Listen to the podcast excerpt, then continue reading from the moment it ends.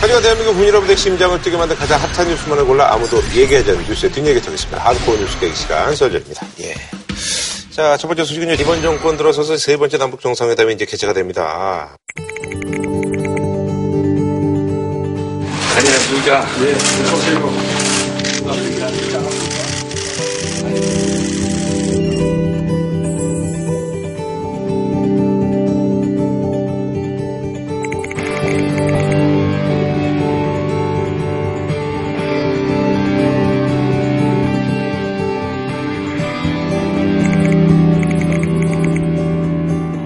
문재인 대통령과 김정은 북한 국무위원장의 3차 정상회담이 오는 18일부터 20일까지 2박 3일 동안 평양에서 열립니다.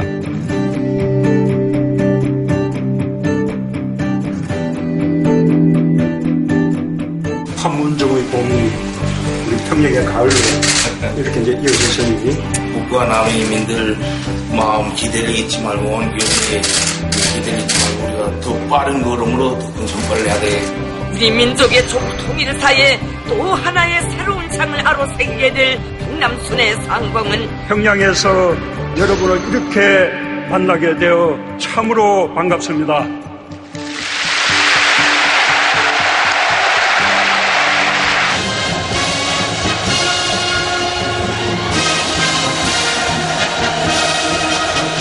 그래서 이번에 준비한 주제 평양에서 찾는 평화 제3차 남북정상 회담 개최인데요. 최소 이제 두 차례 이상 회담을 갖고 뭐 이런 것들은 다 생중계를 하기로 근데 이게 생방송 하는 거에 비하면 200명이거든요. 규모가 작아요. 음. 과거에 비하면. 이재용 삼성전자 부회장을 비롯한 4대 기업 총수와 대중가수와 실향민 3세대 등 다양한 인사들로 구성된 이번 방북단은 200명 규모입니다. 왜 이렇게 적게 갈까? 음. 어, 라고 생각해보면 체제 선전 뭐 이런 것보다는 좀 실용적으로 뭔가. 접근하려고 하는 거 아닌가. 회담 자체에만 집중을 하겠다. 그렇죠. 음. 북한이 다분히 그런 점에서 보면 그럼 엄연한 뭔가 성과가 좀 나올 수도 있겠다 음. 싶어요. 아 그리고 사실 이번에 이제 뭐 야당 쪽에 뭐 욕을 했는데 자유한국당은 안 가기로 했습니다만 민평당 뭐 정동 대표라든지 이정미 정의당 대표는 갔는데 어쨌든 그분들 말고 재계 인사들이 많이 포함이 됐거든요. 청와대가 방북단 명단을 발표했습니다. 이재용 삼성전자 부회장과 최태원 SK 회장 등 4대 대기업 대표들이 동행합니다. 이재용 삼성전자 부회장을 비롯한 경제계 인사들은 북한의 경제사령탑인 이용남 내각 부총리를 만났습니다. 이건 어떤 의미인지 뭐 이것 때문에도 약간 좀 설왕설래는 있었습니다만 자유한국당은 그 저기 4.27 판문점 회동 때 만찬 때 초대 안 했을 때는 무시한다고 뭐라 그러더니 음. 또 공식적으로 초청하니까 무례하다 그러고 음. 그러니까 뭐 어쨌든 뭐 싫다라는 뜻을 네네. 그렇게 표현한 건 저는 대단히 좀 아쉽다라고 보고요. 경제가 평화입니다. 사실 우리가 평화 경제란 말을 씁니다만 반대로 경제가 평화이기도 합니다. 그러니까 남북 간의 시장이 음. 통합되면 될수록 전쟁의 위험은 줄어들고 평화가 더 어, 공고화 되는 거거든요. 그래서 남북 관계를 안정화시키는 핵심은 경협이에요. 남북 경협이 가장 중요한데 이건 우리 마음대로 안 됩니다. 그렇죠. 예. 미국이 그러니까- 풀어주지 않으면 예. 어떻게 해볼 여지가 없는 문이 겁니다. 안 열렸는데 뭐 예. 그러니까 지금은 우리 의지를 좀 보여주는 거예요. 네가 문을 열면 아, 이렇게까지. 네가 계획 하나 예. 좀 실제적 조치를 하면 아. 우리가 당신들을 도와줄 자세가 얼마든지 되겠다. 충분히 이제 기업인들이 이제 쏠 준비가 돼 있다. 그렇지. 예. 그걸 한번 보여주는 거고 우리 기업들도 만약에 저 사람들이 문을 열었을 때 어떻게 할 남한테 건지 한번 좀 가서 한번 봐라. 아, 아. 왜냐하면 시장을 한번 봐야 될 거야. 그러니까 서로의 필요해서 그렇게 하는 거지. 이번에 가서 뭐 경협의 상당 부분이 이 합의된 보따리를 갖고 온다 그건 뭐 아니고. 그건 아니겠죠. 예. 그까지는 넘어가 있는 거고요. 네. 비핵화가 어느 정도까지 가지 않으면 경협은 사실상 근데 이분들 입장에서는 이제 그런 상황인데 뭐 굳이 우리가 가도 되나 뭐 이런 생각을 할 수도 있을 것 같긴 한데. 예. 아, 그렇죠. 사실 4대 그룹에 어쨌든 총수 격이 다 가는 거잖아요. 이철희 의원 말씀하신 대로 우리 정부는 그런 취지에서 이 함께 가는 것일 수 있는데. 추진이 뭐 충분히 공감합니다. 네, 예. 그러니까 이제 미국의 입장에서는 이 부분에 대해서도 조금 신경 쓰이는 부분이 아하. 있는 거죠. 그러니까 이번 주에 벌써 나타나는 게 제재에 관한 이그 미국의 입장이 굉장히 강경한 입장들이 계속 나오잖아요. 러시아도 네네네. 다시 제재하려고.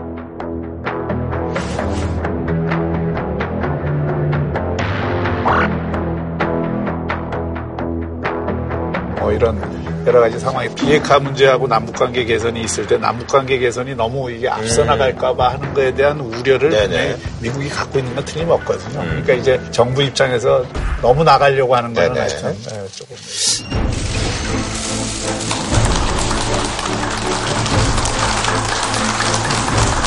남과 북은 올해 안에 동서해선 철도와 도로 연결을 위한 착공식을 가질 것입니다. 환경이 조성되는 대로 개성공단과 금강산 관광 사업의 정상화도 이루어질 것입니다. 임종석 실장이 발표한 거 보면 의제가 이제 네 가지잖아요. 네네.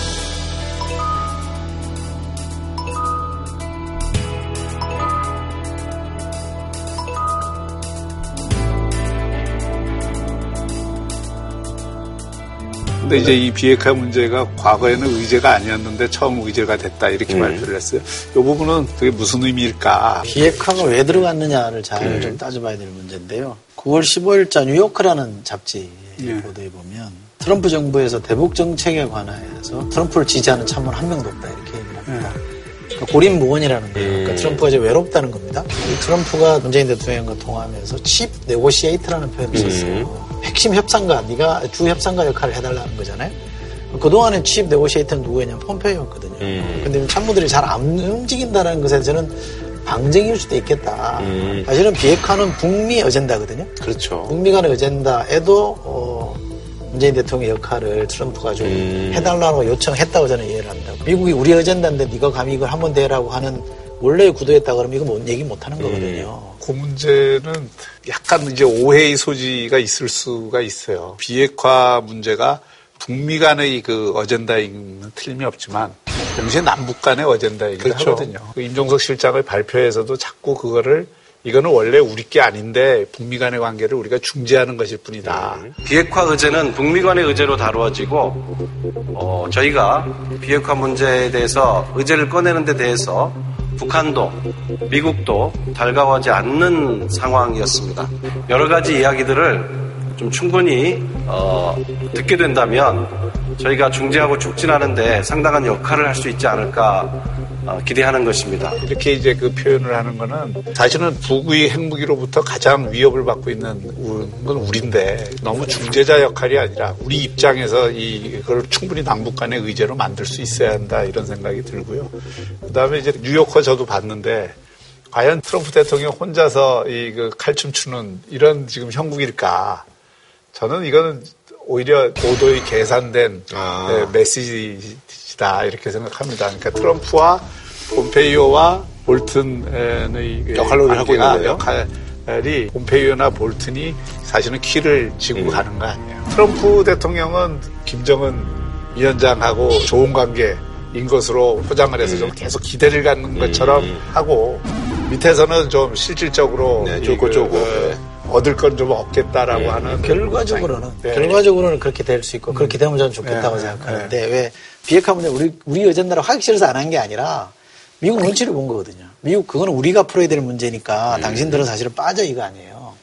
옛날에 와이스 때도 그랬다는 거 아닙니까? 정수로 합의 만들어낼 때도 자기들끼리 다 하고 우리한테는 돈만 돼. 나중에 조금씩 알려주고 결국 나중에 돈만 됐다는 거 아니에요. 이게 미국의 자세, 협상의 자세이기 때문에 트럼프 대통령이 우리 대통령한테 칩 네고시에이터라는 표현을 쓰면서 뭔가 역할을 준 거라 이게 우리 어젠다로 일부 온 거라 저는 참 다행스럽기도 하고 다른 한편으로 보면 이 보이지 않는 뭔가 구도 변화가 있는가 아니라 걱정스러움도 있고 그렇습니다. 어쨌든 간에 전체 북한의 비핵화 과정과 한반도 평화체제 구축을 10라운드 복싱 경기라고 얘기를 해서 생각을 하면 지금까지 2라운드를 거친 거거든요. 네네. 남북 정상회담, 그다음에 북미 정상회담. 근데 지금 이제 2라운드에서 3라운드로 넘어가야 되는데 여기부터는 이제 그냥 말로 되는 문제가 아니라 행동으로 네네. 이루어져야 되는데 이번에 그 3라운드의 문을 열어주느냐 못 열어주느냐. 이게 이제 이번 남북 정상회담. 예, 뭐그 이, 이번- 어, 서- 성과로. 조선 반도를 핵무기도 핵 위협도 없는 평화의 땅으로 만들기 위해 적극 노력해 나가기로 확약하였습니다. 북한은 해외 전문가가 보는 앞에서 미사일 엔진 시험장과 발사대를 폐쇄하겠다고 약속했습니다. 또 물론 조건이 붙었지만 북한 핵의 상징이라고 할 수 있는 영변 핵시설도 영구 폐기하겠다고 밝혔습니다.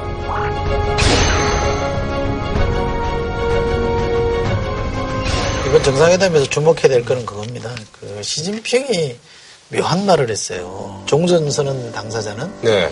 남한과 북한과 미국이다. 자기네들 빠지겠다고 그랬는데. 예. 그동안 계속 그. 중국도 끼야 되겠다 이런 우리 중국 패싱하지 패싱하면 안 된다. 예. 이런 얘기를 계속했는데 이게 뭐냐? 시진핑의 발언은 호의를 가지고 야, 너끼리 해봐 이런 뜻이 아니고 시진핑이가 지금 찬 거예요. 중국 좀 빠지세요 이렇게 지금 얘기한 거예요. 시진핑이 이제 차인 거란 얘기예요. 그렇죠. 음. 주한미군을 어떻게 해서든 드러내는 게 음. 중국의 패권 전략의 아주 핵심적인 건데 김정은이 3월 5일날 우리가 1차 특사단에 갔을 때 통상적 수준의 한미 이 군사훈련이면 난 상관없다. 용인하겠다. 특사들이 올라갔을 때 종전선언하고 주한미군 철수는 한미동맹하고는 무관한 거 아니에요. 음. 라고 얘기했어요. 시진핑이 이제 뭐, 무색하게 된 거예요. 그래서 저는 내용적으로 보면 어, 김정은이 시진핑에 대해서 거리를 좀 둔 겁니다. 음. 이 사인이 굉장히 좋게 저는 미국에 전달이 될 가능성이 있다고 보고요. 저는 이제 좀 다른 측면에서. 어, 이야기를 하면 사실 지난번 연합훈련에 대해서 통상적인 거는 용인을 하겠다 그랬다가 4.27 회담 이후에 연합훈련 문제를 다시 제기했거든요, 북한이. 종전선언도 마찬가지인데 주한미군이 관계없다, 뭐 어쩌다 저쩌다 해도 그게 종전선언이 이루어진 다음에 과연 그 스탠스를 계속 유지할 거냐 말 거냐. 왜냐하면 종전선언을 하게 되면 정치적으로는 어쨌든 유엔사나 한미연합사나 이런 것이 그쵸. 정치적 의미가 약화되는 건 네. 틀림이 없거든요. 그래서 저는 오히려 중국에서 내가 오히려 빠져주는 게 지금 종전선언을 하는데 유리한 환경이다. 음. 그리고 종전선언이 되면 오히려 중국은 강하게 요구할 수가 있어요. 주한미군의 문제라든지 음. 오히려 예, 연합사. 문제라든지 그래서 저는 중국이 전략적으로 지금 아, 빠지는 약간 스탠스를 뭐 교감하에 그래 취하고 있을 가능성이 좀 더 높지 않느냐. 아. 근데 이게, 이게 저는 요즘 관련해서 하나 말씀드리면 북한 사람들은요 중국 공포증이 있어요.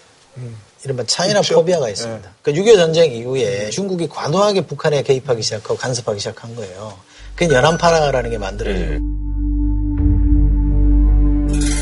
그러면서 이걸 숙청해거든 김일성이가. 음. 그때부터 이 중국이 이, 이 북한을 잡아먹으려고 한다라는 두려움이 굉장히 커요. 음. 제가 2006년도 개성에 예, 국회에서 갈 때 이제 가서 어, 사석에서 이렇게, 이렇게 밥 먹는 자리 있잖아요. 테이블마다 이렇게 우리나라 지금 국정 같은 사람들 한 명씩 와서 앉아 있잖아요. 첫 마디가 그겁니다. 아왜 우리랑 안 하고 중국이랑 하냐 이거예요. 우리랑 하면 될 것을. 그리고 중국 사람 절대 믿지 마라 이런 얘기를 합니다. 서슴 없이 하는 거 보면 김정은이도 어, 필요에 의해서 중국 카드를 쓰긴 하지만 기본적으로 중국에 대한 불신이 있다. 그리고 그것 있죠. 때문에 전략적으로 비켜놓든 물러서라고 얘기했던 어쨌든 간에 지금 밀쳐놓은 건 분명한 것 같고 예. 이게 사인이에요. 아, 그리고 이제 2차 북미 정상회담은 이제 백악관에 요청을 한 그런 상황인데요. 김정은 위원장이. 아무래도 근데 이 회담이 뭐 가시적인 성과가 나야지 그게 또 그렇죠. 여기가 뭔가 해서 교량을 음. 브릿지 역할을 해줘야지 갈 수 있지. 안 그러면 우선 참모들이 반대 때문에 안 되고 음. 만약에 가서 우리 대통령께서 뭔가 그와 관련해서 또는 비핵화 관련해서 조금 더 진전된 뭔가를 받아낸다 그러면 미국의 안보 전문가들의 마음을 움직일 수도 있다.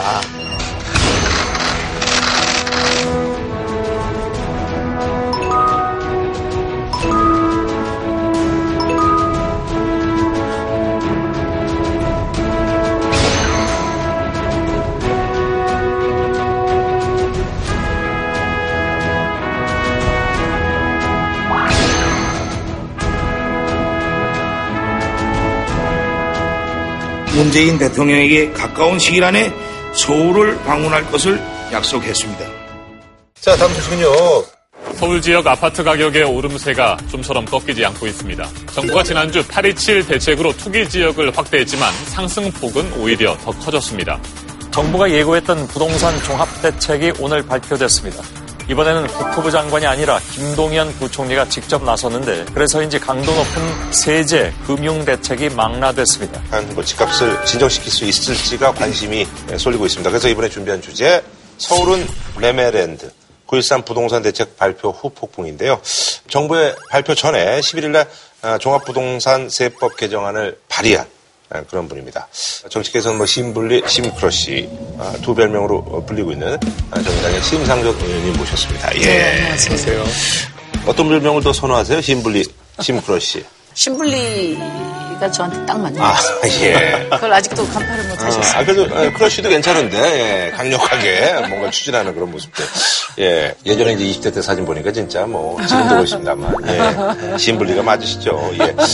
아, 정의당 지지율이 이제 뭐 꾸준히 상승해서 갤럽에서 조사한 걸로 굉장히 의미 있는 그래서 자유한국당도 한 1% 정도 제치고 해서 이게 결국 이제 2등이죠 민주당에 의해서 2등인데 이제 정의당의 시대가 오고 있다. 음. 이렇게 말씀드려도 될라나. 음. 다섯 명의 국회의원인 정의당이 12% 나왔잖아요. 오우 야. 자유한국당이 112명입니다. 그 얘기할 줄 알았어요. 11%거든요. 예, 예. 이걸 비교하면 이렇게 되는 겁니다. 그 얘기할 줄 알았어요. 직원 5명이 매출이 12억을 올린 거예요. 네네. 그러면 1인당 매출이 2억 4천만 원. 네네, 그렇게 되는 거죠. 근데 112명이 매출 11억을 올렸다 이러면 1인당 매출이 110만 원? 음, 아니죠. 그건 1100만 원 되나요? 네, 1100만 원 110만 되나요? 원이면은 1000만 원. 들켰어. 아니, 1100만 원, 네, 110만 원. 1100만 원. 이게 계산이 잘 안 되더라고요. 하도 너무 나니까. 그러니까 이게 뭐 1인당 매출로 따져도 아, 대단한 거죠. 워낙 차이가 많이 나는 거고. 일당백이시죠, 뭐. 예. 그러면 칭찬을 많이 해주시니까 네. 제가 음. 더 책임이 무겁습니다. 네. 어, 사실 이제 오늘 또 저희가 이제 모신 거는요, 부동산 관련해서 이제 좀 저희가 얘기를 나누려고 하는데 뭐, 이 9.13 부동산 대책의 메시지는 명확해 보입니다. 적어도 서울에서는 실제로 살 집 한 채만 가지시라. 투기 과열, 조정 대상 지역에서는 금융기관에서 돈을 빌려 투기를 할 수 없도록 엄격히 제한하겠습니다.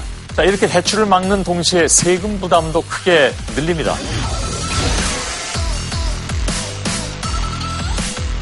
내년부터 종합부동산세가 크게 오릅니다.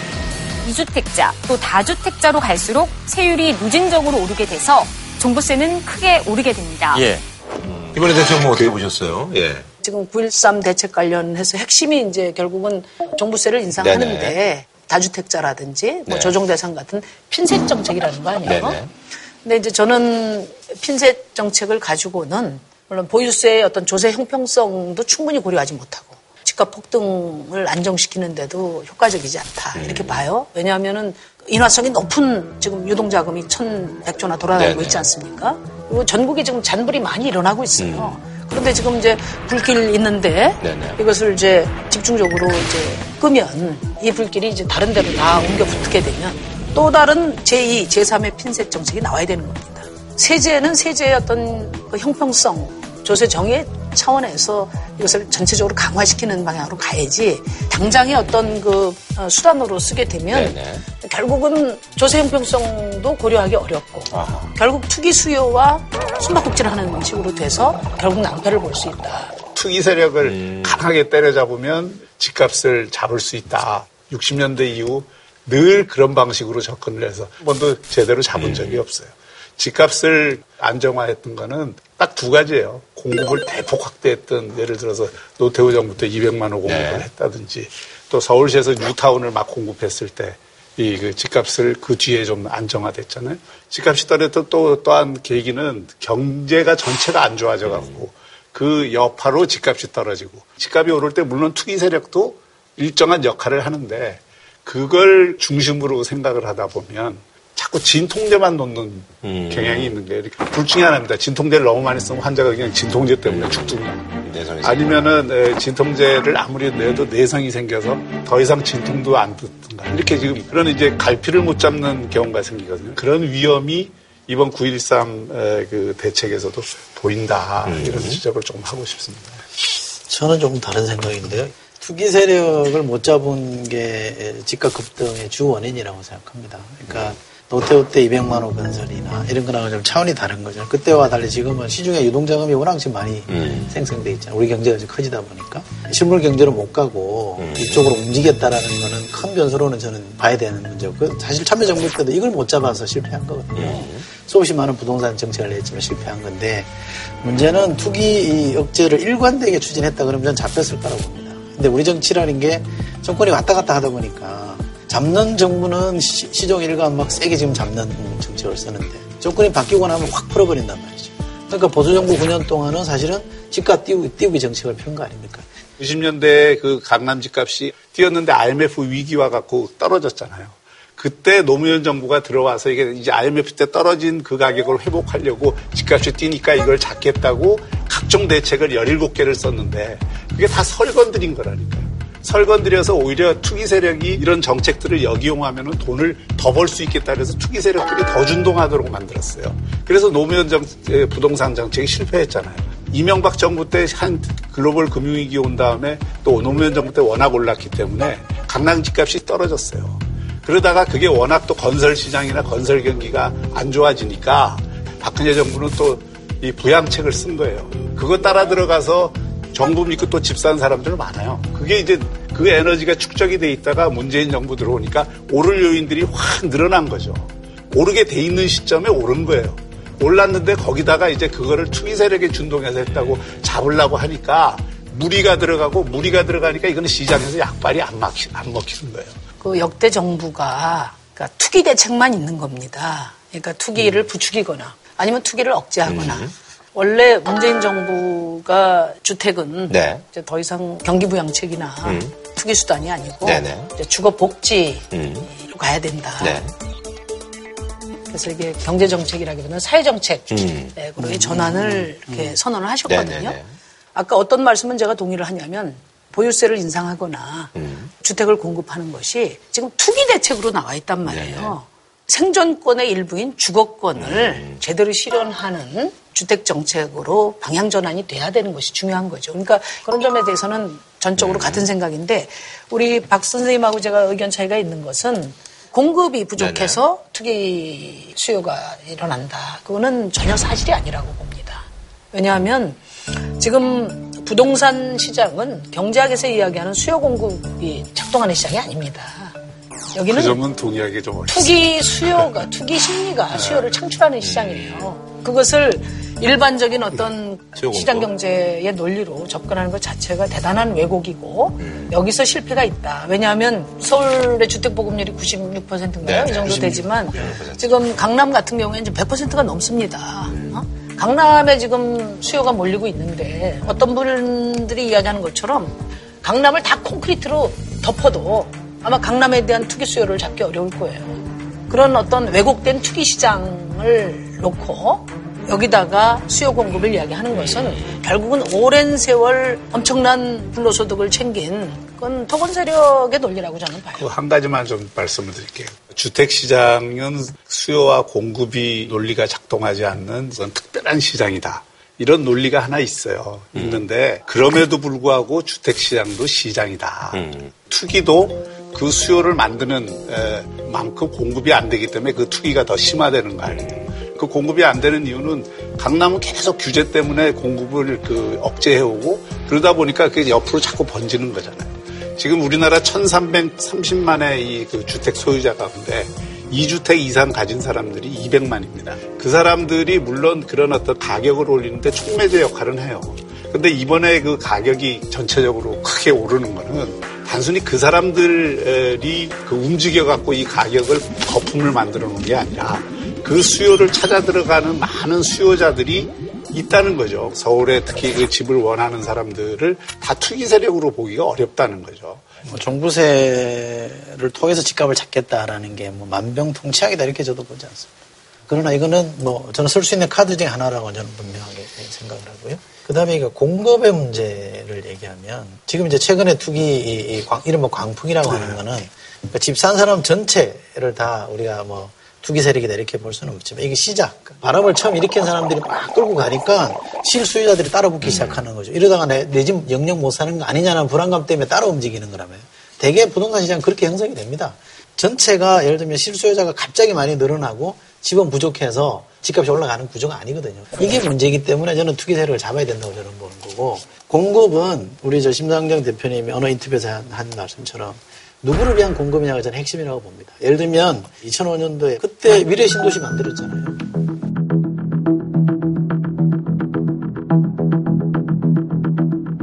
근데 못 잡았어요. 그게 조사를 해보니까 다섯 채 중에 한 채는 시세 차익을 노리고 분양을 받아서 전면했다는 거예요. 그래서 분양가를 30% 끌어올렸다는 거는 경험적으로 확인되어 있습니다. 그래서 이 신도시 유해 공급 발상은 저는 썩그 호의적이지 않고요. 요거 대비되는 게 뭐냐면 오세훈 시장 때 강서구의 그 예, 아, 발산마고. 발산 네. 발산마고. 그렇죠. 근데 네, 그때는 세 가지 제도를 시행을 했다는 거 아닙니까? 시장이 분양원가 공개, 무분양제, 또는 분양가 상한제 이 세 개를 시행을 해가지고 집값을 잡았다는 거 아닙니까? 그러니까 이익을 한 30% 보장해주고도 그때 분양가가 800만 원이 채 안 됐다는 거예요. 그러니까 요 두 개 사례를 비교해서 놓고 보면 어떤 제도를 가지고 접근하느냐에 따라서 주택 공급이 도움이 되기도 하고 투기를 조장하는 거 된다는 걸 확인할 수 있는 게 하나 있고요. 공급도 필요합니다. 저는 그거 왜 부정할 이유는 없다고 생각해요. 모든 상품이라는 게 공급이 있어야 되는데 지금 이대로 냅두면 집 여러 채 가진 사람은 투기 세력이 다 가져가게 돼 있다면 음. 이거를 차단하지 않고 공급만 하겠다 그러면 이건 답이 안 되는 거죠. 뭐 물론 시장이죠. 음, 시장인데 투기 시장이라는 거죠. 그러니까 보이지 않는 손이 작동하는 시장이 아니고 보이지 않는 주먹이 작동하는 시장이거든요. 그렇기 때문에 그동안에는 공급 이야기를 하면서 말하자면 그 투기 수요를 뒷받침하는 비싼 주택들을 불쏘시개가 되는 네, 공급 정책이 주로 이루니까 계속 가격을 끌어올리는 효과가 있었던 것이고 네네. 제가 말씀드리는 것은 이게 투기 수요가 아니고 실제 지금 서울로 치면은 55%집 없는 사람들 네. 엄청난 수요자죠. 집 갖고 싶지 않습니까? 이분들을 위한 공급을 해야 된다. 그러면 당연히 집값도 낮춰지게 된다. 음. 그 말씀 드리고요. 제가 이제 좀 원론적인 것 같지만 한 말씀 드리고 싶은데요. 껄핏하면 이제 우리 그 정치권에서도 시장 논리 이야기를 많이 네. 해요. 근데 아무리 자유시장 경제라 하더라도 토지와 주택을 자유 경쟁에 맡겨놓는 나라는 어, 선진국 중에 없습니다. 거의. 그래서 제가 말씀드리는 건 뭐냐면은 토지는 우리 5천만 국민의 공동의 터전이란 말이에요. 공동 자산이에요. 그리고 주택은 그거는 생존권이란 말이에요. 그렇기 때문에 대부분의 나라가 사회주의 국가가 아니라 하더라도 토지를 국가가 소유하는 데가 꽤 있고요. 그렇지 않은 나라는 이제 우리나라나 미국이나 같은 데는 이 공공성을 시장 친화적인 방향으로 구체화한 게 보유세라는 거예요. 네네. 우리 국민들이 다 누려야 될 땅인데 집인데 내가 좀 더 많이 누리고 싶어.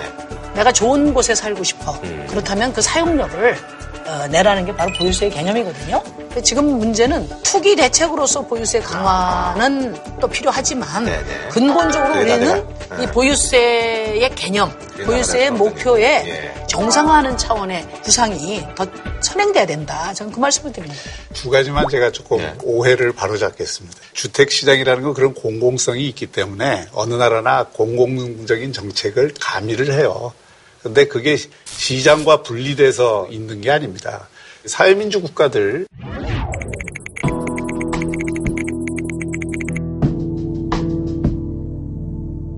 집값이 우리보다 비싸요.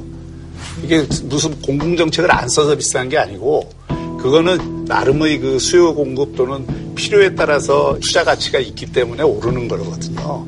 그거를 억지로 아무리 진짜 국유화하지 않는 이상 그걸 투기 세력 잡겠다고 계속 이 정책을 섣불리 쓰게 되면 제가 지난주도 얘기했지만 여드름 잘못 짜면 계속 여드름이 돋아난다니까. 아니 이거는 여드름이 네. 아니고요. 그러니까 예를 들면 교통질서를 침해하는 사람이잖아요. 그럼 그 사람을 잡아야 되는 거죠. 그러니까 이거는 여드름의 치료랑 다른 문제고. 아니, 그러니까 잡히면 시장- 괜찮은데 그렇게 아니, 안 잡힌다. 시장을 교란하는 거는 처벌하는 게 맞죠. 그리고 아, 그건 만약에 맞아요. 부동산 시장을 만약에 투기억자하지 않고 그냥 내버려뒀을 때 어떤 사태가 오느냐. 그건 2008년에 금융위기 보면 아는 거 아닙니까? 거품이 터졌을 때 미국이 어떻게 됐습니까? 그러니까 그거는 바람직한 국가라면 방치할 수 없는 건 분명한 사실이잖아요. 그리고 또 하나 사회민주주의 국가에서 집값이 올라간다. 그거는 일부 아주 돈 있는 사람들끼리 좋은 집을 비싸, 비싸게 사는 거뭐 누가 시비를 겁니까? 그게는 공공임대주택이라는 게 워낙 많이 있기 때문에 서민 주거에 대해서는 침해를 안 해요. 지금은 이게 집값이 올라가는 게 서민 주거권을 침해하기 때문에 우리가 고민하는 거지. 있는 사람들끼리 비싼 돈 주고 좋은 집 사는 거에 대해 시비 거는 건 아니단 말이죠. 거기에 포인트가 있는 겁니다. 지금 거론한 대부분의 나라들은 적어도 국민들이 돈 걱정하지 않고 주거 생활을 보장받고 있단 말이에요. 자가요를 높이든지 아니면 뭐 공공임대를 네네. 높이든지 이것이 보장되지 않으면서 그래서 지금 뭐 청년들도 알바하면서 매월 4, 50만 원씩 월세를 내야 되는 이런 상황은 방치하면서 뭐 투기 대책도 물론 당장 급하니까 급한 불은 꺼야 되는데 그보다 근본적으로 보유세를 강화하고 그리고 주거 대책을 주거권이 보장될 수 있는 그 정책에 매진해야 된다. 그 말씀. 이번에 그 정부 발표에 앞서서 일단 그 먼저 이제 개정안을 내셨잖아요. 네. 그걸 좀 이제 정부에서 발표한 그 법하고 좀 비교해서 좀 소개를 해주신다면. 근데 이제 정부는 지금 이른바 네. 핀셋 대책을 음. 내는 거죠. 네네. 3주택 이상 네. 조정 지역. 대상 지역을 대상으로 낸 거고요. 네. 저는 보유세를 정상화하는 차원에서 음. 종부세법을 낸 겁니다. 아. 그리고 정부는 이번에 주택분만 냈어요. 네네. 저는 이제 토지분까지 인상을 했습니다. 네. 지금 정부는 어, 추가 세수가 한 4,200억 정도 되는데 네네. 정부와는 저는 한 3조 정도가 됩니다. 근데 문재인 대통령께서 그 공약을 내실 때 보유세율을 GDP의 네. 1%까지 올리겠다 이렇게 말씀을 하셨어요. 그럼 지금 GDP가 한 1,730조 정도 되죠. 현재 재산세하고 종부세 합치면 한 12조 가까이 돼요. 그러니까 한 5조 정도를 더 인상을 해야 되는 거죠. 그래서 어, 제가 낸 법안이 문재인 정부보다 문재인 대통령 공약에 더 충실하게 안을 냈다 말씀드립니다. 제가 이제 종부세 부분은 많이 벌고 많이 가진 사람이 더 많이 내야 되는 그 누진적 구조로 가야 되는 건 네네. 맞아요. 특히 부동산은 좀 그런 공공성이 있기 때문에 그거를 너무 많이 갖고 있는 것에 대해서는 세금으로 보상을 하도록 하는 게 저는 그건 맞는 방향이라고 봅니다. 이제 그게 문제는 징벌적 과세가 너무 지나치게 되면 부작용들이 많이 생길 수 있다는 것까지도 고려를 해야 된다. 이번에 좀 보면 일가구 주택자의 경우에는 시가 18억부터 종부세를 내는 걸로 돼 있잖아요. 네. 그러면은 그게 이제 94만 원에서 104만 원이 되니까 네. 한 10만 원밖에 안 늘어요. 근데 이제 2주택 자부터가 문제가 되는데 시가 18억짜리 집을 하나 갖고 있고 시가 12억짜리 집을 하나 갖고 있으면 그렇게 되면 현행 554만 원에서 1271만 원을 내는 거예요. 그러니까 200%로 훨씬 넘게 이제 내는 거죠. 그러니까 1년 만에 갑자기 이렇게 뛰는 거죠. 3주택자 같은 경우에는 과세 표준이 한 21억 되면 1375만 원에서 3061만 원이 돼요. 그러니까 이제 2주택자, 3주택자는 상당히 부담을 가질 수 있는 징수죠. 그러니까 이게 이제 징벌적 성격이 네네. 있는 거죠.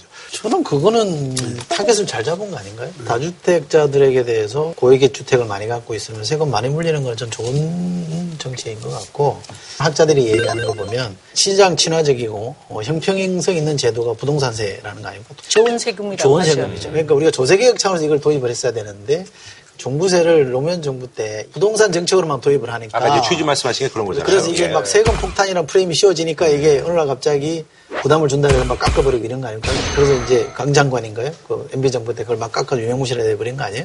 부동산세는 기본적으로 누진세적 성격을 갖고 있기 때문에 그러니까 좋은 이제 세제예요. 세금을 올릴 때는 항상 그 부자라고 마구잡이로 때려도 되는 건 아니잖아요. 그러니까 그렇기 때문에 세율을 올릴 때 점진적으로 쭉 올려가는데 예를 들어서 한꺼번에 이렇게 200% 300%를 올리는 거는 자연스러운 일이 아니지. 이게 저 별로 설득력이 없는 게 비싼 주택 갖고 있는 사람이 이 집을 갖고 있으면서 이득을 보나요? 자, 그 문제도, 그. 문제도 우리가 이제 현금을 아니죠. 현금을 가진 사람에게 세금을 내서 현금을 내게 하는 거하고 집이라고 하는 건 아직 처분이 되지 않은 예, 소득이잖아요. 실현되지 않은 소득에 대해서 지금 세금을 내는 거기 때문에 이주택자 가운데는 상당수가 그 주택을 그냥 보유해서 자산 가치는 올랐을지 몰라도 가처분 소득을 갖지 않은 상태에서 현금으로 낼 수 있는 돈은 많지 않은 사람들도 얼마든지 있잖아요. 그러니까 소득주도 성장을 그 지금 주장하고 있는 정부에서 그런 사람들에게 세금 폭탄을 주게 되면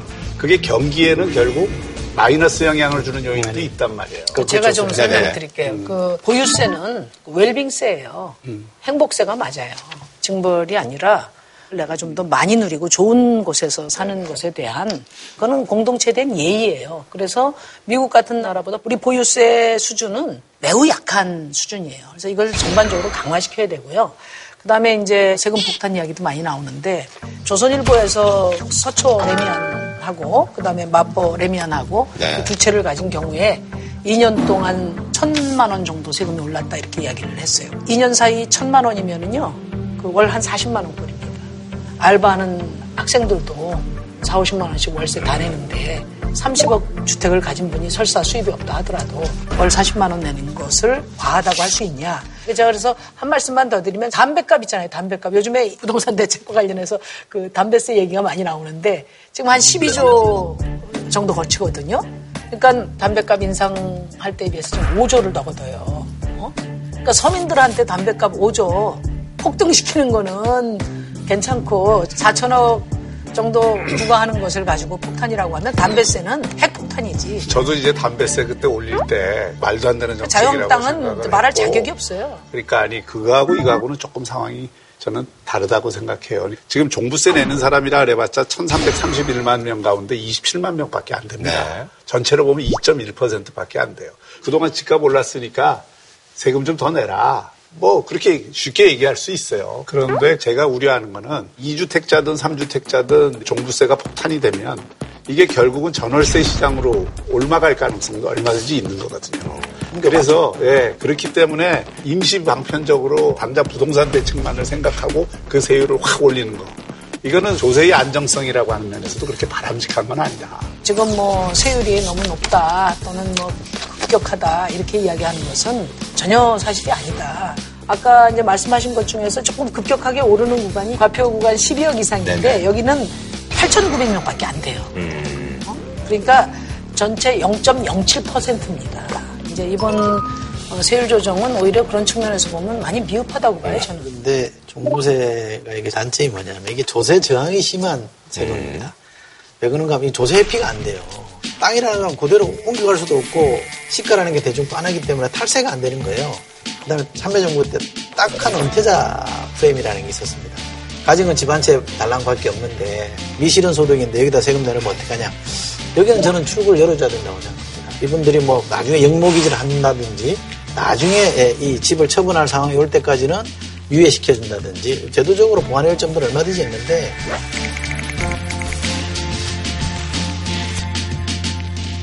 너무 원칙적으로만 이렇게 딱 지금 당장 세금 내야 된다 이렇게만 접근하면 좋은 것 같지는 않고요. 이제 조세 저항은 어디나 다 있습니다. 그런데 지금 우리나라 종부세는 구멍이 굉장히 많잖아요. 가장 대표적인 게 지금 요즘 이야기하는 공시가격 아닙니까? 저는 이번 대책에서 사실은 투기를 잡을 목적이었다면은 종부세율 인상보다 더 효과적인 게 공시가격을 음. 현실화하는 거예요. 지금 초호화 단독주택 같은 경우는 40%밖에 안 됩니다. 그다음에 강북은 70%고 강남은 60%예요. 그렇죠. 그러니까 강북에 사시는 아파트에 사시는 분들은 초호화 주택에 사는 부자들보다 거의 두 배 가까이 더 내고 있는 거예요. 이런 조세 내부의 형평성도 지금 음, 정돈이 안 된 상태거든요.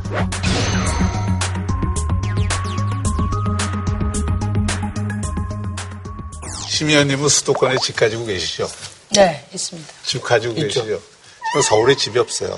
네, 저 같은 이 그 부산 시민 입장에서 항상 뭐 보면 말씀하시는 게 예. 정말 배 아프거든요.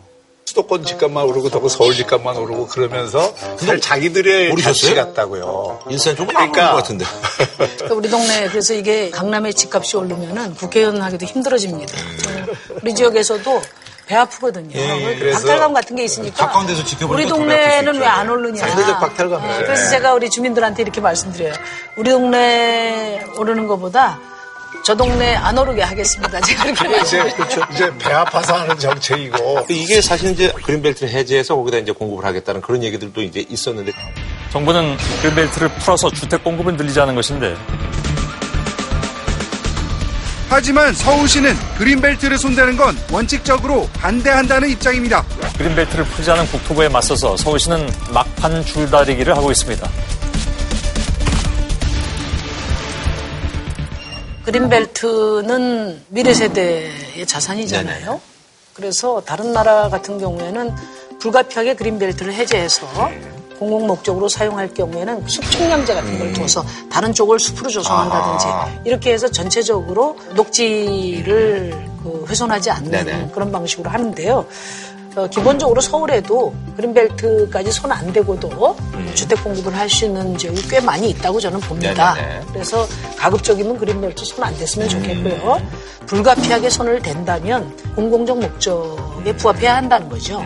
이것이 정말 청년들과 네네. 또 무주택 서민들을 위한 공공주택으로 또는 공공 임대주택으로 지어질 수 있는 분명한 청사진을 가지고 아까도 말씀하신 이제 그 주택의 된다. 성격을 네, 이제. 말씀하신 거죠. 그래서 기본적으로 공급이 부족한 데는 공급을 주는 정책을 하는 게 맞다. 그리고 그 가격이 계속 오르는 데는 아무 주택이나 오르는 게 아니라 그런 수요가 있는 주택만 네, 오르는 그렇죠. 거잖아요. 근데 지금 여기 때문에 가격이 오르는데 공공주택만 전부 공급을 하겠다고 하면 이 문제를 해결하는 데는 도움이 안 된다.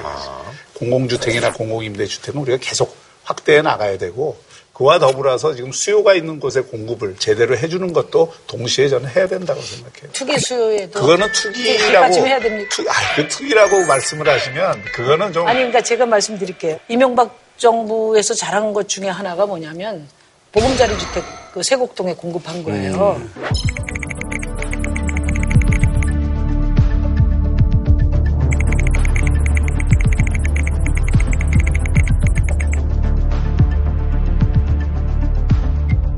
평당 한 3, 4천만 원 되는 거를 1000에서 1200만 원에 음. 공급했단 말이에요. 그러니까 그게 그동안에 건설업자들에게 큰 수익을 준 게 뭐냐면 택지 조성을 싸게 해가지고 민간 사업자한테 팔아넘겨서 엄청나게 네. 큰 이익을 가지고 주택 사업을 한 거지 않습니까? 그 엄청난 시세 차익을 왜 건설업자한테 주냔 말이죠.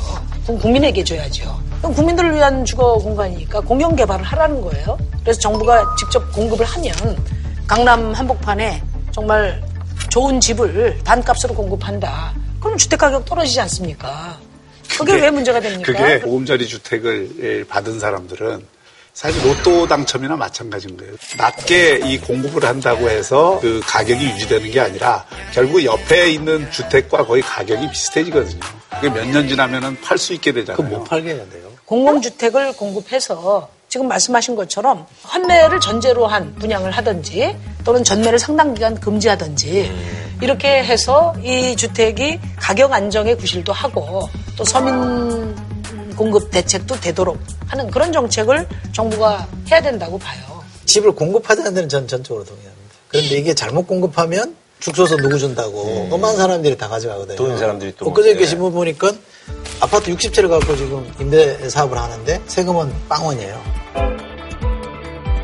그러니까 탈루 의혹이 있는 사람들 한 1,500명을 정부가 이제 사실상 이제 세무 감사한다는 거겠죠. 그런 제도적인 장치들을 좀 분명히 해놓고 저는 공급이 가야 이게 앞뒤가 맞는 거지. 공급부터 먼저 풀어놓으면 허점들을 이용해서 투기세력이 밀고 들어오면 또 이게 엉망이 돼가지고 큰일 날 것 같아요. 네, 사실은 뭐 12억 이상이면 네네. 0.07%에는 구체적인 케이스별 사례까지 다 고민하고 이야기를 하면서 예. 집 없는 서민들 아. 전국 45%에 대해서는 깨알 같은 그런 대책 논의조차 없다는 거. 저는 이게 굉장히 심각한 문제라고 봐요. 그러니까 지난번에 한번 어느 토론에서 출산 정책에 대해서 이야기를 했는데 지금 우리나라가 150조 원나 쏟아 부었거든요. 돈은 충분히 부었어요. 그래서 실제로 결혼한 그 가정 같은 경우엔 출산율이 좋아졌어요. 결혼한 사람들의 합계 출산율은 2.0까지 가요. 네네. 근데 중요한 건 뭐냐면 결혼 격차예요. 네네. 결혼 격차. 그렇죠. 문제는 어? 결혼이죠. 음, 결혼 안 하려고. 결국 그 핵심이 뭐냐면 주거 네네. 문제거든요. 그러니까 출산 대책 자체가 청년 대책이고 청년 대책의 핵심이 주거 정책이다. 지금 출산율 1 이하로 내려가지 않습니까? 이런 문제에 대해서 어떻게 주택을 마련해 줄 것인가? 이거 가지고 투기 잡는 거 한 10배, 100배는 더 논의해야 된다고 저는 생각해요. 이건 뭐 기본적으로 생각해야 될 거는 부동산 시장의 그 안정화라는 게 주택 가격이 폭락 사태가 오는 것을 의미하는 게 아니잖아요. 가격이 더 이상 급등하지 않도록 그거를 일정하게 잡아주는 이런 역할을 하는 게 정부의 정책적 효과라고 봐요. 그리고 경제를 좀 더 포괄적으로 보는 대책이 필요할 거고 정부가 이 두 가지를 다 보면서 사실은 정책을 써야 돼요. 그래서 그 균형이 굉장히 중요하다고 저는 생각이 되는데 사실은 종부세 인상 그다음에 뭐 대출 규제보다 집값 안정과 관련해서 어, 더 중요한 시그널은 네. 20일 날 발표 예정되어 있는 공급 정책이다. 네. 전 그렇게 생각하거든요. 서울만 하더라도 뉴타운 거치면서 자가 보율이 더 떨어졌어요. 그러니까 아파트 지어봐야 음. 결국 가진 사람이 또 산다는 거지. 이게 뭐 실수요자들한테 더 확대되는 효과는 통계적으로 입증이 안 되고 있어요. 그런 점에서 이 공급이 이 투기의 불쏘시개가 되느냐. 그러니까 집 가진 45%에게 위한 것이냐, 아니면 집 없는 55%를 위한 것이냐. 이것이 중요하다.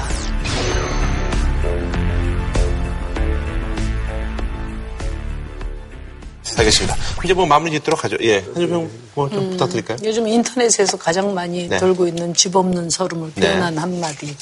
나도 종부세 내고 싶어요. 두더지 잡기 게임을 하지 말고 그 루빅스 큐브 게임을 해야 된다. 여섯 육면을 같이 맞춰가는 게임을 해야 된다. 저는 어물어물하다가 한 방에 훅 간다. 네. 조심하자. 알겠습니다. 오늘 나와주셔서 너무 고맙습니다. 감사합니다. 네. 네, 다음 소식은요. 예, 이분도 항상 예, 호기심이 가는 그런 인물입니다. 푸틴 러시아 대통령 아주 뭐 잘 나가는 분인데 최근에는 좀 어렵다고 하네요. 연금 문제 때문에 지지율 급락을 겪고 있습니다. 그래서 이제 그거에 대한 이제 돌파구로 아, 리얼리티 쇼 어, 주인공이 됐다고 하네요. 그래서 화제입니다. 그래서 이번에 준비한 주제 형이 왜 거기서 나와? 푸틴 러시아 대통령 TV 리얼리티 쇼 데뷔인데요. 푸틴 하면 제일 유명한 게 사실은 정상회담에 늦게 오기를. 아, 늦게 오는 거 유명하죠. 상습적으로 늦게 오는 예, 맞아요, 맞아요. 어지간해 늦는 건 다 이해한다는 뭐거 아니에요? 30분, 50분 뭐 그냥 예. 최근에 이제 푸틴이 아주 좋았을 때 음. 이번 대선에서 득표를 많이 했거든요. 네. 그앞 대선보다 득표율이 올라갔어요. 76%인가요? 음. 상당히 많이 나왔어요. 어, 거기에 이제 저거 전성기였는데 네. 최근에 이제 국민연금 논란 때문에 약간 좀 지지율이 빠지는 추세인데요. 네네. 아까 말씀하신 리얼리티 프로라는 거는 땡전 뉴스 옛날에 기억하시는지 그렇죠, 모르겠어요. 예.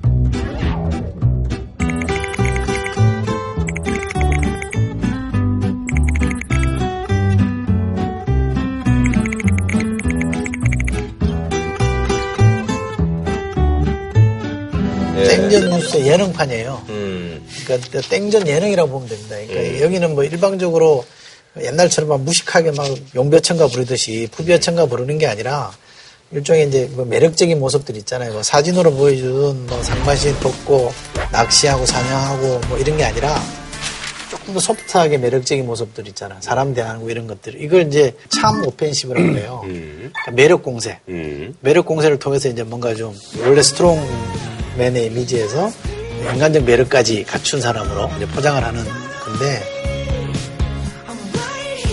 원래 리얼리티 쇼라는 거는 그 출연자가 좀 망가져야 되잖아요. 망가지면서 뭐 인간적으로 이렇게 해야 되는데 근데 이게 이제 리얼리티 쇼이면서도 사실상 우상화하는 예, 예. 이런 그 예. 프로그램이 되노니까 이게 조금 희화화된 거죠. 그러니까 심지어 뭐 이 그 곰이 나타나면 곰도 푸틴을 보면 알아서 처신할 거라는 Только в нашей программе. Каких грибов насобирали Шойгу, Путин и Бортников в Саянах? Как много. Ну, опасно, кроме всего прочего. Это же дикая природа, все может случиться. Все отслеживается, хотя, ну, сами себе представьте, ну, что он медведь дурак, что ли, если он Путина увидит, что он будет себя вести прилично. 뭐 이런 식으로 미화를 시키니까 이게 과연 효과가 있겠느냐 하는 거에 대한 논란이 없진 않을 거예요. 우리 우리 같이 이제 프로그램이 다양할 때는 그쵸, 그쵸. 웃긴다 어. 그럴지 몰라도 딱딱한 이미지만 보다가 약간 좀 변형된 소프트한 이미지로 다가가면. 예. 한동안은 저는 먹힐 거라고 봐요. 네, 네. 그동안은 사진 같은 걸로 이제 뭐 사냥하는 거, 음. 낚시하는 거, 뭐 오토바이 타는 거, 뭐 점프기 그렇죠, 타는 거 그렇죠. 이런 거 굉장히 스트롱맨, 강한 지도자 이미지를 부각시키기 위해서 음. 많이 노력했거든요. 근데 그게 어, 러시아는 강한 러시아에 대한 열망이 워낙 강해요. 그렇죠. G2라는 그러니까 음. 미국과 소련이 경쟁하던 시대가 순식간에 무너져 예. 버렸잖아요. 그리고 뭐 옐친하고 옐친 이럴 때는 뭐뭐 그렇죠. 옐친은. 수주전뱅이 아니었습니까? 그러니까 미국에 거의 농락당했다 이런 거 아니에요. 이 위신이 뚝 떨어졌다는 것 때문에 자존심이 많이 상했다. 그러니까 그걸 이제 일종의 그나마 좀 세워준 게 이제 푸틴인데. 그렇죠. 과거에 그 공산주의에서 그 엘리트로 이 큰 사람이잖아요. 이 사람도. 네네네. 그리고 또 KGB 출신이 네네. 굉장히 그 뛰어난 사람이라고 봐야죠. 음. 특히 이제 권력의 공학에 대해서 음. 나름대로 훈련이 굉장히 잘 된 사람이에요. 그러니까 국가 권력을 어떻게 운용을 해야 러시아 국민들이 좋아한다. 음. 특히 그 KGB 활동을 통해서 선전 기술 이게 굉장히 강한 음. 네네. 지도자예요. 그래서 푸틴의 전략은 딱 하나입니다, 사실은. 러시아 민족주의를 거예요. 그리고 외부의 적을 항상 만들어서 그 외부의 적에 대해서 러시아가 강하게 대응하는 것을 보여줌으로써 러시아 국민들을 단결시키는. 이런 전략을 써서 집권을 계속 연장을 해왔던 거죠. 물론 그 과정에서 옐친 때보다는 어, 석유에 의존해서 그렇죠. 경제도 안정되고 예. 사는 것도 옛날 그 옐친 때보다는 많이 안정이 됐거든요. 그, 그 결정적인 공세는 역시 유가. 그러니까 석유값이 올라가니까 재원이 확보가 된 네. 거거든요. 그게 아마 잘 안 됐더라 그러면 푸틴도 굉장히 힘들었을 거예요. 음. 원래 소비에트 연방, 소련이라는 나라가 망한 게 유가 떨어뜨린 게 큰 이유 중에 하나거든요. 미국이. 엘친도 사실은 좀 가다가 실각한 것도 유가 때문에 유가가 음. 떨어지기 시작하면서 힘이 빠져버린 거예요. 네네네. 그래서 후계자라고 이제 푸틴이 물려줬는데 푸틴은 운이 좋은 거죠. 그렇죠. 유가가 막 올라가. 2000년대 이제 초반에. 예.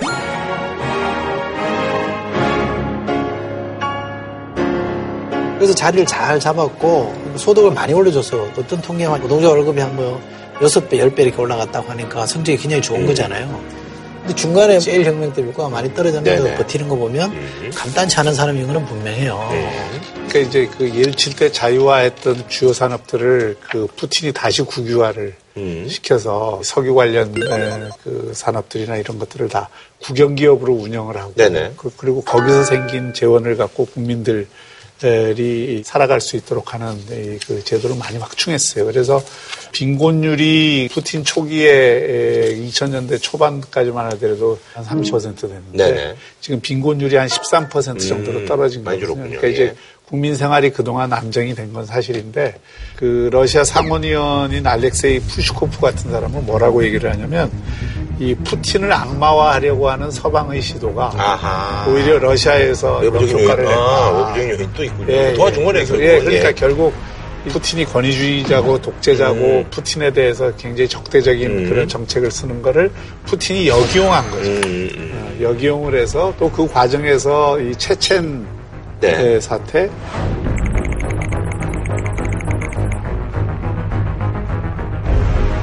그리고 이 우크라이나. 아, 크림반도 사태가 있었잖아요.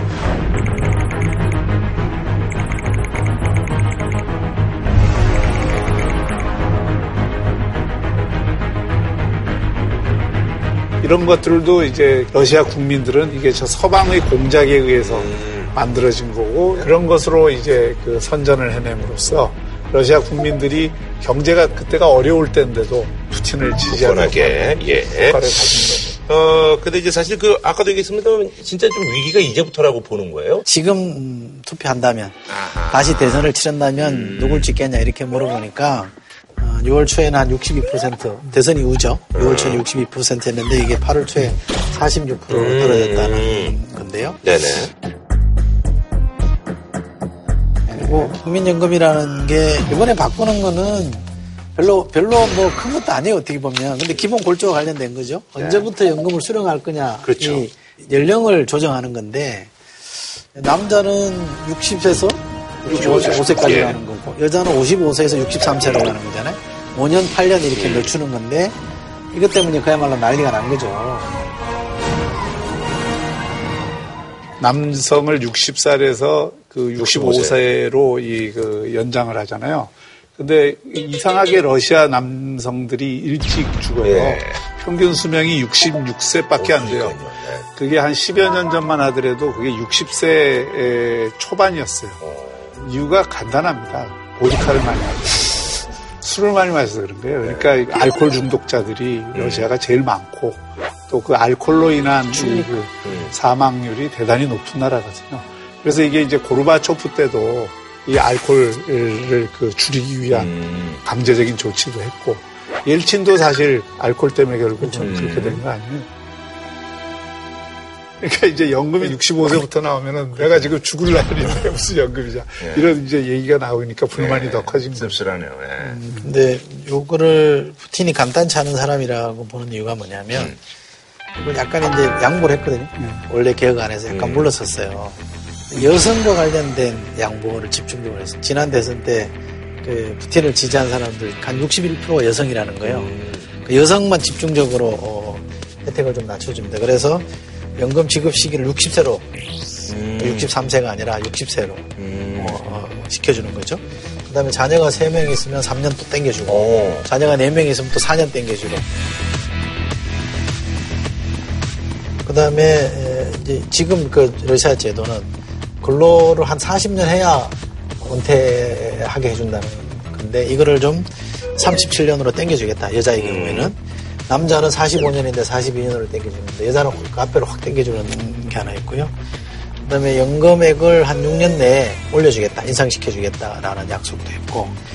그다음에 공공 부문의 경우에는 은퇴 5년 전부터는 해고를 못하게 막아버리겠다 이런 얘기도 했고. 이렇게 쫙 설계를 해가지고 요 연금 계획 안에 원래 경찰하고 군인은 빼놨어요 또. 여기 핵심 지지 기반이잖아요. 왜냐하면 권위주의 국가는 이 권력을 쓰는 그렇죠. 예. 경찰하고 맞아요. 군인을 장악하지 않으면 못 버티는 거예요. 여기는 아예 손도 안 댔고 여성들을 위해서 집중적으로 좀 풀어줬고 또 국영기업 노동자들에 대해서도 양보를 일부 해서 혜택을 준 거기 때문에 굉장히 영리한 이 양보를 한 겁니다. 그래서 블룸버그에서 쓴 기사를 보니까 거의 이 마스터 클래스 수준의 이 정치적인 수완을 발휘했다 이렇게 얘기하는데 그래 놓고 나서도 사실은 푸틴이 상당히 많이 얻었다는 거예요. 그러니까 이 재정적으로 뭔가 이렇게 좀 도움을 받아야 되잖아요. 그러면 이제 받는 사람 수급자를 줄이려고 연령을. 늘리는 거 아닙니까? 그래서 한 4,250만이었는데 이걸 한 3,700만 정도로 줄였다는 거예요. 실속은 챙기고 자기 지지 기반은 유지하고 이럴 정도로 푸틴이라는 사람이 굉장히 영리한 정치인이다라고 지금 설명을 하더라고요. 그 장기 집권을 하게 되면 아무래도 국민들이 이그 염증이 많잖아요. 네네네. 실제로 이 정부 지지율은 그 2012년에 53%예요. 근데 2017년에는 이게 42%로 낮아져요. 그러니까 그 국민들이 정부에 대한 신뢰는 굉장히 낮아지는데 대통령에 대한 신뢰도는 오히려 올라가요. 그 기간 동안.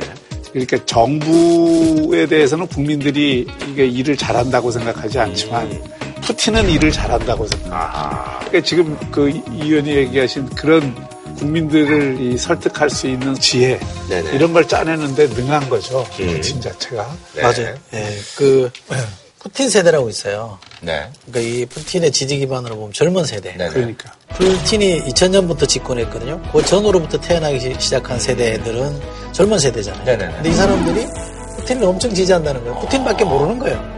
혁명이 25세 뭐고. 이하의 인구들한테 절대적인 그래서. 그 이코노미스트의 표현에 의하면 푸틴이 PUTIN이잖아요. 네네네. 근데 하이틴 T를 붙여가지고 음. PUTEENS라고 음, 써놨더라고요.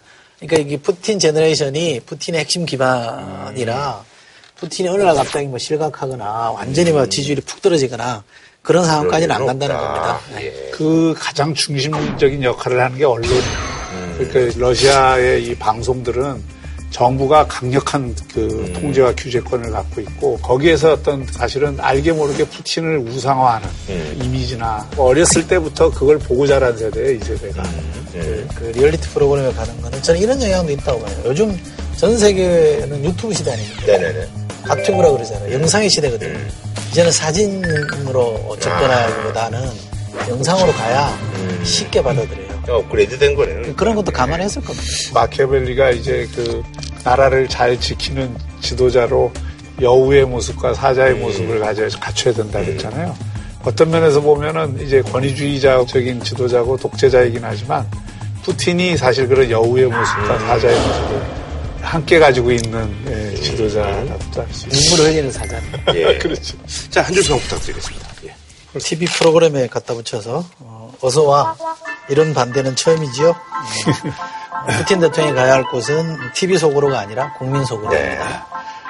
어, 비슷한 맥락인데 그 곰은 알아서 길지 모르지만 이게 국민들은 알아서 기지 않거든요. 네. 그래서 국민은 곰이 아니다. 음. 자, 다음 소식 이제 사법부가 요즘 뭐 진짜 속이 속이 아닐 거예요. 근데 검찰과 사법 간의 뭐 갈등 또 모든 국민들이 또 이제 지켜보는 그런 상황인데요. 이런 와중에 이제 창립 70주년을 맞았습니다. 예. 그래서 이번에 준비한 주제 사법농단 속 70주년 맞은 사법부 이런 잔치는 끝났다는데 9월 13일이 이제 법원의 날인데요. 이게 1948년 초대 김병록 선생님이 이제 대법원장 취임한 날이 또 이 날인데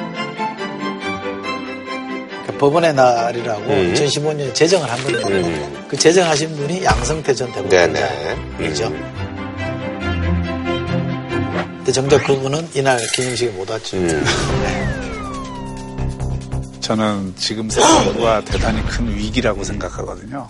아마 전례가 없을 거예요. 이런 정도로 사법부 음, 그렇죠. 위기가 온 게.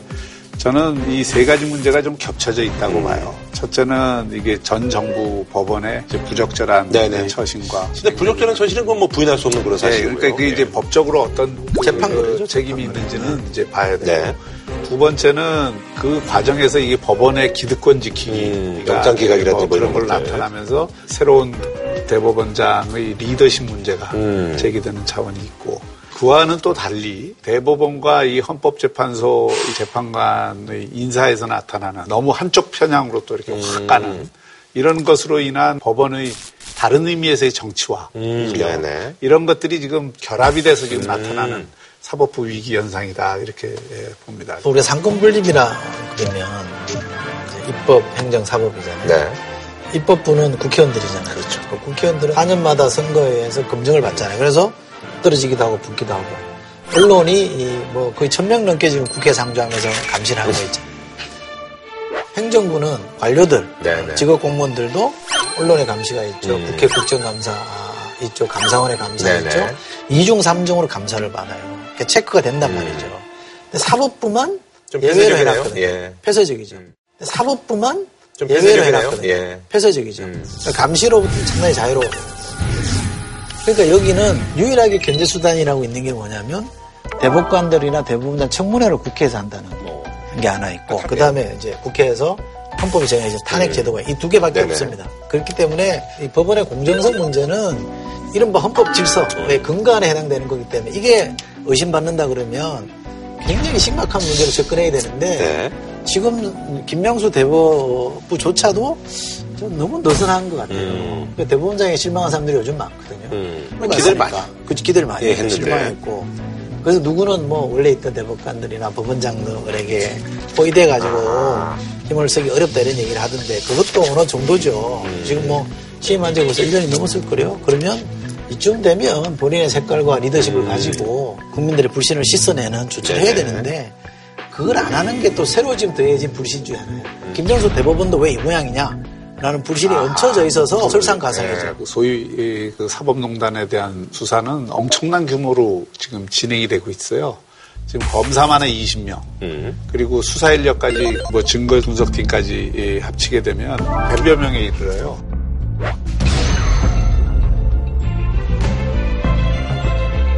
중앙지검에서 지금 걸고 하는 거죠. 예, 그러니까, 그러니까. 최순실 정농단 사건에 거의 준하는 음. 정도로 지금 달라붙어서 하고 있거든요. 그러니까 이게 법원 입장에서는 이제 검찰이 아주 그 집요하게 수사를 진행하니까 협조를 해주는 방법이 결국은 이제 뭐 영장 청구하면 영장을 순순히 내주고 이런 건데 지금 영장 기각률이 90%가 그러니까요. 넘잖아요. 한 신문에 보면 검찰이 직접 수사해서 영장 청구한 것의 기각률이 작년 평균이 2.9%였다는 거예요. 음. 근데 금년 8월이 9.8%라는 그러니까 3배 아닙니까? 그러면 법원이 뭔가 검찰이 수사해서 들어오는 거를 지금 의도적으로 음. 영장 기각으로 막고 있다. 라고밖에 해석이 안 되는 거고. 그러니까 아무래도 바깥에서 보기에는 음. 아 다른 데는 압수수색 영장 그렇게 많이 그 쑥쑥 잘해주면서 왜 그 자기들 문제에 대해서는 이렇게 소극적으로 대하느냐는 비판. 다시 말하면 법원의 기득권 지키기가 너무 강하다. 음. 사법농단에 대한 조사, 내 수사를 보면 처음에는 이제 자체 특별수사단을 그렇죠. 특별수사를 했어요. 그게 뭐 제대로 안 됐잖아요. 음. 그 엉터리였다라는 거죠. 그 다음에 검찰 수사를 왔잖아요. 음. 이것도 지금 이제 영장 때문에 막혀가지고 잘 안 돼요. 이걸 뭐 대체할 수단은 사실 없습니다. 그래서 지금 국회에서 나오는 얘기는 국정조사하자. 아하. 입법부가 어, 개입할 수 있는 여지는 국정조사 말고는 없고요. 근데 여기는 뭐 사법권이 있거나 뭐 이런 게 없기 때문에 그렇죠. 제한적이긴 합니다만 만약에 검찰 수사가 제지당해서 뭐 성과가 안 나오고 국정조사를 했는데 예, 진짜 국민적 불신이 해소가 안 된다 그러면 저는 최후의 수단은 탄핵이라고 합니다. 음. 저는 그런 여지도 열어야 된다고 봅니다. 그 검찰 수사의 핵심은 역시 재판거래 아니겠어요? 그렇죠. 그러니까 이제 재판거래에 대해서 이 검찰이 경고한 증거를 음. 예, 찾아낼 수 있느냐 이게 관건이거든요. 그렇죠. 그러니까 이제 재판거래는 그건 어림없는 얘기다 하는 게 법원의 좀 굉장히 강한 입장이거든요. 네. 그러니까 이걸 뚫을 차는 검찰이 찾아내야 되는데 사실 압수수색 영장 때문에 막힌 부분도 있지만 음. 이거를 객관적으로 사실 그 입증하기가 상당히 어려운 음. 지점들도 있는 것 같아요. 그러니까 검찰이 지금 수사를 굉장히 오래 기간 했는데도 smoking gun이라고 할 수 있는 거를 딱 지금 찾아낸 건 없거든요. 아니, 그러니까 그 smoking gun이 음. 압수수색을 통해서 확인이 돼야 되는데 예를 들면 유해용이라는 음. 분이 있잖아요. 네. 대법원에서 수석재판연구관이라는 걸 네. 했죠. 네.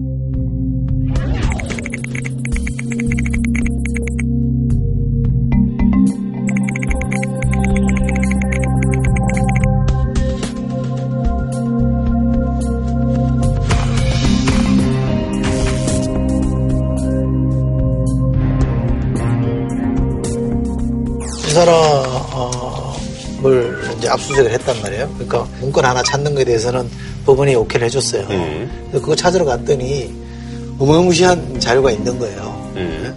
그거 찾으러 갔더니 어마무시한 자료가 있는 거예요. 음. 그래서 이것도 좀 압수수색 하겠다니까 지금 다 기각시켜버린 거 아니에요.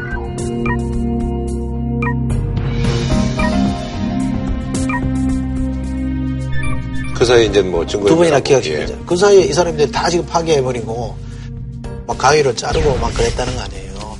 그거 판사면 누구보다도 법을 잘 아는 사람 아니에요. 그러니까 자신과 관련된 증거를 뭐 없애는 거는 유죄가 아니다 이런 판례가 있다고 하는데 뭐 그건 좋다 이거죠. 근데 정말 이 사람이 자기 죄 때문에 그랬겠냐. 다른 사람과도 관련된 것들이 있기 때문에 지금 보호하기 위해서 없앴을 음. 거라고 저는 생각하거든요. 이런 것만 비춰보더라도 지금 이 검찰이 수사를 야 제대로 못하는 거 아니냐는 비판보다는 법원이나 음. 제식 검사기. 전 판사들, 이 관련자들의 조직적 저항이 진도가 안 나가는 것이 핵심이다. 음. 그러면 이걸 어떻게 뚫느냐 는 국민적인 여론을 통해서 압박을 해야 되고 음. 저는 김명수 대법관이 결단해야 된다고 봅니다. 음.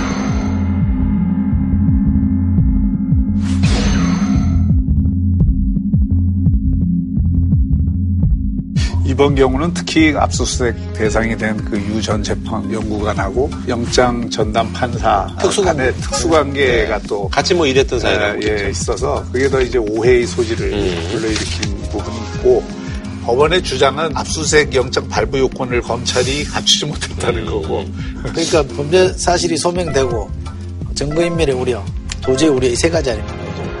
근데 증거인멸의 우려는 현실로 드러났어요. 증거인멸을 했으니까.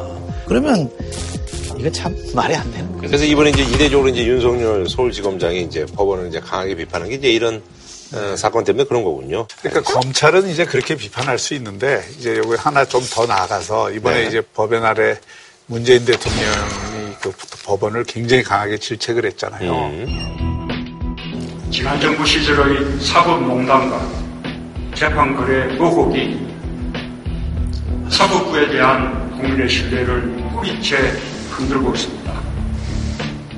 의혹은 반드시 규명되어야 합니다.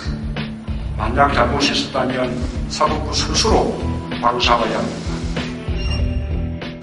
근데 저는 그거는 조금, 이 사법부가 얼마나 공정하냐 독립성을 유지하느냐가 사실은 우리나라 저는 미래에도 그 엄청난 영향을 주는 사안이라고 생각합니다. 지금 사법부 신뢰가 이렇게 떨어져서 누구도 지금 법원의 재판을 그 믿지 않잖아요.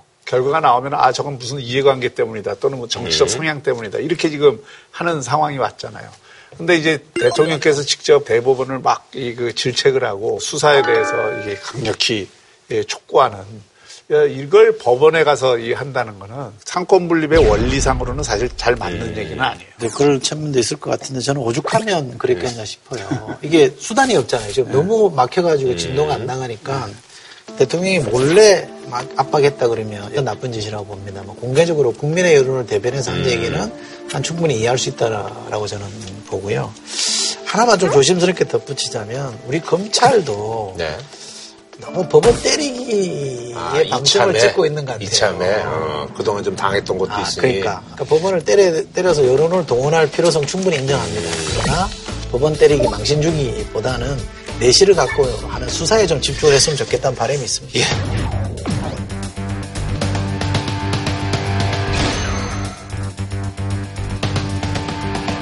예, 한줄 평좀 부탁드릴까요? 구부러진 막대를 중간까지 바로 잡아야지 그 반대로 휘게 해서는 안 된다. 제대로 이번에 개혁하지 않으면 사법부에 대한 신뢰가 디가우징 될 수도 있다. 네. 네, 저희는 다음 주에 찾아뵙도록 하겠습니다. 한우 특 등심은 명인 등심에서 문화상품권을. 진한 국물 설렁탕 도가니탕 전문점 푸주옥. 공무원 강의는 에듀피디. 신선한 초밥 다양한 즐거움 쿠우쿠. 치킨의 별이 다섯 개 티바 두 마리 치킨에서 백화점 상품권을 드립니다. JTBC